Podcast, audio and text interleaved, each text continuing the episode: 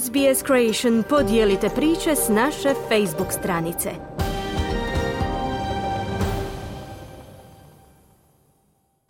SBS na hrvatskom, ja sam Mirna Primorac. Slijede vijesti iz Hrvatske. Manji broj prosvjednika prosvjedovao protiv vladinih mjera protiv epidemije svinske gripe. Resorna ministrica pozvala ih za politizaciju. Oporba proziva vladajuće oko razvoja situacije u aferi Agrokor. Resorni ministar ocijenio da zdravstveno stanje nacije nije dobro. Već sada treba kupovati namirnice za blagdansku trpezu, koja će ove godine biti desetak posto skuplja nego godinu ranije, kažu sindikati. Više u izvješću Enisa Zebića. U srijedu bez blokiranja prometnica, ali to će sljedeći put ako se njihovi zahtjevi ne uvaže, kazali su prosvjednici na više lokacije u Hrvatskoj, tražeći ublažavanje vladinih mjera protiv epidemije afričke svinjske kuge. Samoproglašeni lider stožera za obranu hrvatskog sela Tomislav Pokrovac na prosvjedu pored graničnog prijelaza Orašije prema Bosni i Hercegovini. Nad našim stokom radi se genocid, a nad našim narodom radi se teror sa policijom i sa svime. Mislim, to nećemo više dozvoliti i ovo je presudni trenutak da se nešto potigne za taj narod i nećemo da taj narod ide van. Ovdje ima dobrog života i lijepog i treba raditi i ljudi žele živjeti samo od svoga rada. Prosudite sami koliko su racionalni argumenti prosvjednika. Ubili su mi svinje, 26 komada su ubili zdravi svinja, dvoje mi je uginulo zbog bolesti, ja ne bježim od odgovornosti, bolest je tu, nije uopće sporno, samo sam rekao ne ubijajte zdrave, nevine svinje. Ja sam od tog živio, ja nemam sad šest mjeseci, nemam u čeg živjeti, nemam plaće, nemam ništa. Dobio sam nadoknadu, ok? Ali čekaj, gdje je moj investicija, gdje je moj život, gdje je moja amortizacija? Prosvjednica Ivana Škorić kaže da inspektori u borbi sa epidemijom krše ustavna prava seljaka. Ulazak privatne posjede, imate teror koji ova država provodi nad ljudima. Žena jučer javlja da joj je ubijena krmača sa šest praščića, jer nije imala nove uvjete propisane dekretom Ministarstva poljoprivrede. Resorna ministrica Marija Vučković najavljuje da je otvorena za dalje razgovore sa prosvjednicima, ali kaže kako je tu prisutno mnogo politizacije apsolutno se politizira ta situacija, a isto tako onaj ko govori da ja političana istovremeno najavljuje osnivanje političke stranke ne govori baš istinu. To je kao drveno željezo, oksimoron. Znači, ne možemo sve zahtjeve ispuniti, to ću odmah reći.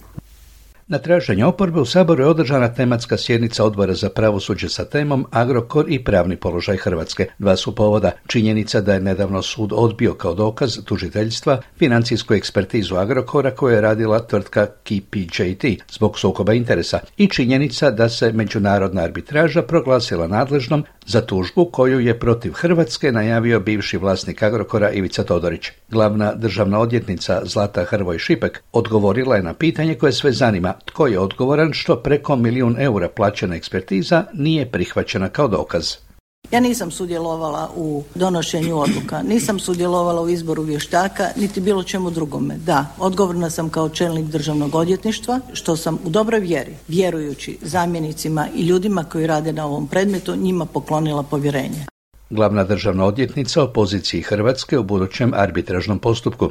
U ovom trenutku naravno nije moguće prognozirati ishod arbitražnog postupka jer tužitelj trek treba podnijeti svoju tužbu, dostaviti dokaze na kojima temelji svoj zahtjev. Nije se smjelo dopustiti da spor završi na međunarodnoj arbitraži, tvrdi predsjednik oporbene socijaldemokratske partije Peđa Grbin. Investicijski sporovi ne uvažavaju javni interes. I zato je Hrvatska u investicijskom sporu pred ICISD-em u nepovoljnijem položaju nego da se ovakav postupak vodi pred Hrvatskim ili Europskim sudom. Kako bi se osnažilo investicije u hrvatsku ekonomiju, vlada predlaže da se 5% sredstava obavezne mirovinske štednje građana iz drugog stupa mirovinskih fondova prebaci u investicijske fondove. Ministar rada i mirovinskog sustava Marin Piletić kaže da bi jedini efekt te mjere bio da će mirovine biti veće.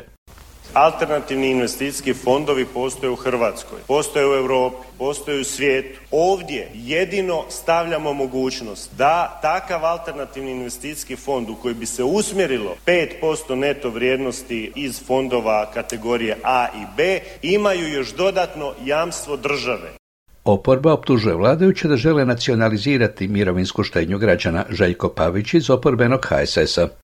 Garantira da će 5% ukoliko se tamo novac izgubi, da će država to nadoknaditi u istom iznosu. Gospodo, biste li vi pristali na to da imate novac negdje 20 godina bez jednog posta kamata?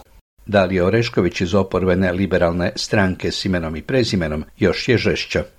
Bezobrazno, nemoralno, manipulatorsko posezanje za individualnom kapitaliziranom štednjom iz obaveznog sustava mirovinskog osiguranja u jedan rizični alternativni fond koji još niti ne postoji treba napasti svim sredstvima. Provedena je akcija da se na preventivne zdravstvene preglede pozove sve građane starije od 40 godina koji dvije godine ili dulje nisu bili kod svog obiteljskog liječnika. Rezultat odazvao se tek svaki deseti. Na kontinentu su postoci nešto bolji, ali ne i stanje pacijenata. Liječnik obiteljske medicine Mario Ćurković. Ishodi koji e, nakon previtnog pregleda su mogući je da se pacijent uputi na dodatnu dijagnostičku obradu, da se uputi specijalisti, da se uputi na nacionalni preventivni pregled i konačno ne mora se uputiti nigdje ako nema nikakvih problema, međutim od ovih 60% iz moje ambulante svakome smo nešto našli. Odaziv je pogotovo loš u Dalmaciji. Ravnatelj Doma zdravlja Splitsko-Dalmatinske županije Marko Rađa.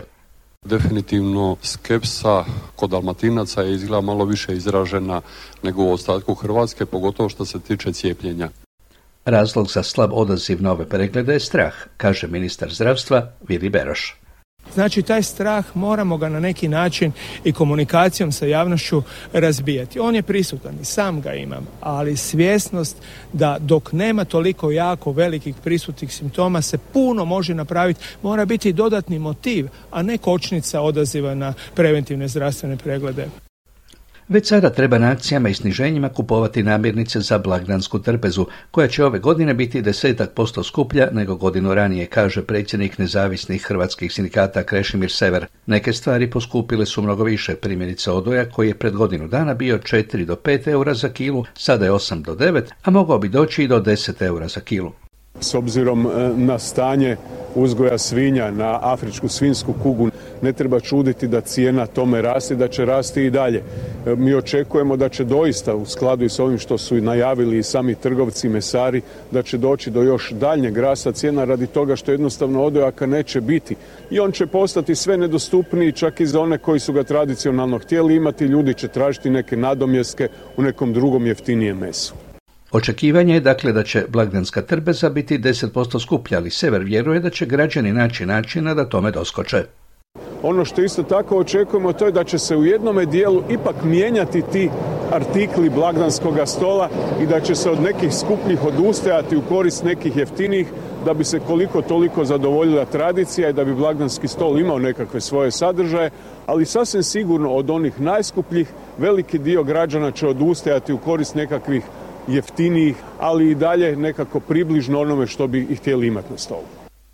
Pred kraj povećaju tečaj nekoliko najzanimljivijih valuta po tečajnoj listi privatne Zagrebačke banke. Za 100 engleskih funti mogli biste dobiti 110 eura, za 100 švicarskih franaka 99 eura, za 100 američkih dolara 87 eura i za 100 australskih dolara 58 eura. Obrnuto, za 100 eura mogli biste dobiti 84 engleske funte, 93 švicarska franka, 105 američkih ili 160 australskih dolara. Tu kod nas je u sjevernom dijelu svježe i stabilno, u lici je bilo magle i kiše, na moru stabilno sa malo kiše osim u zavičaju bure u Velebitskom kanalu gdje je u srijedu dosizalo i do 145 km na sat. Toliko za današnje jutro, čujemo se za 7 dana, a sada natrag u studija.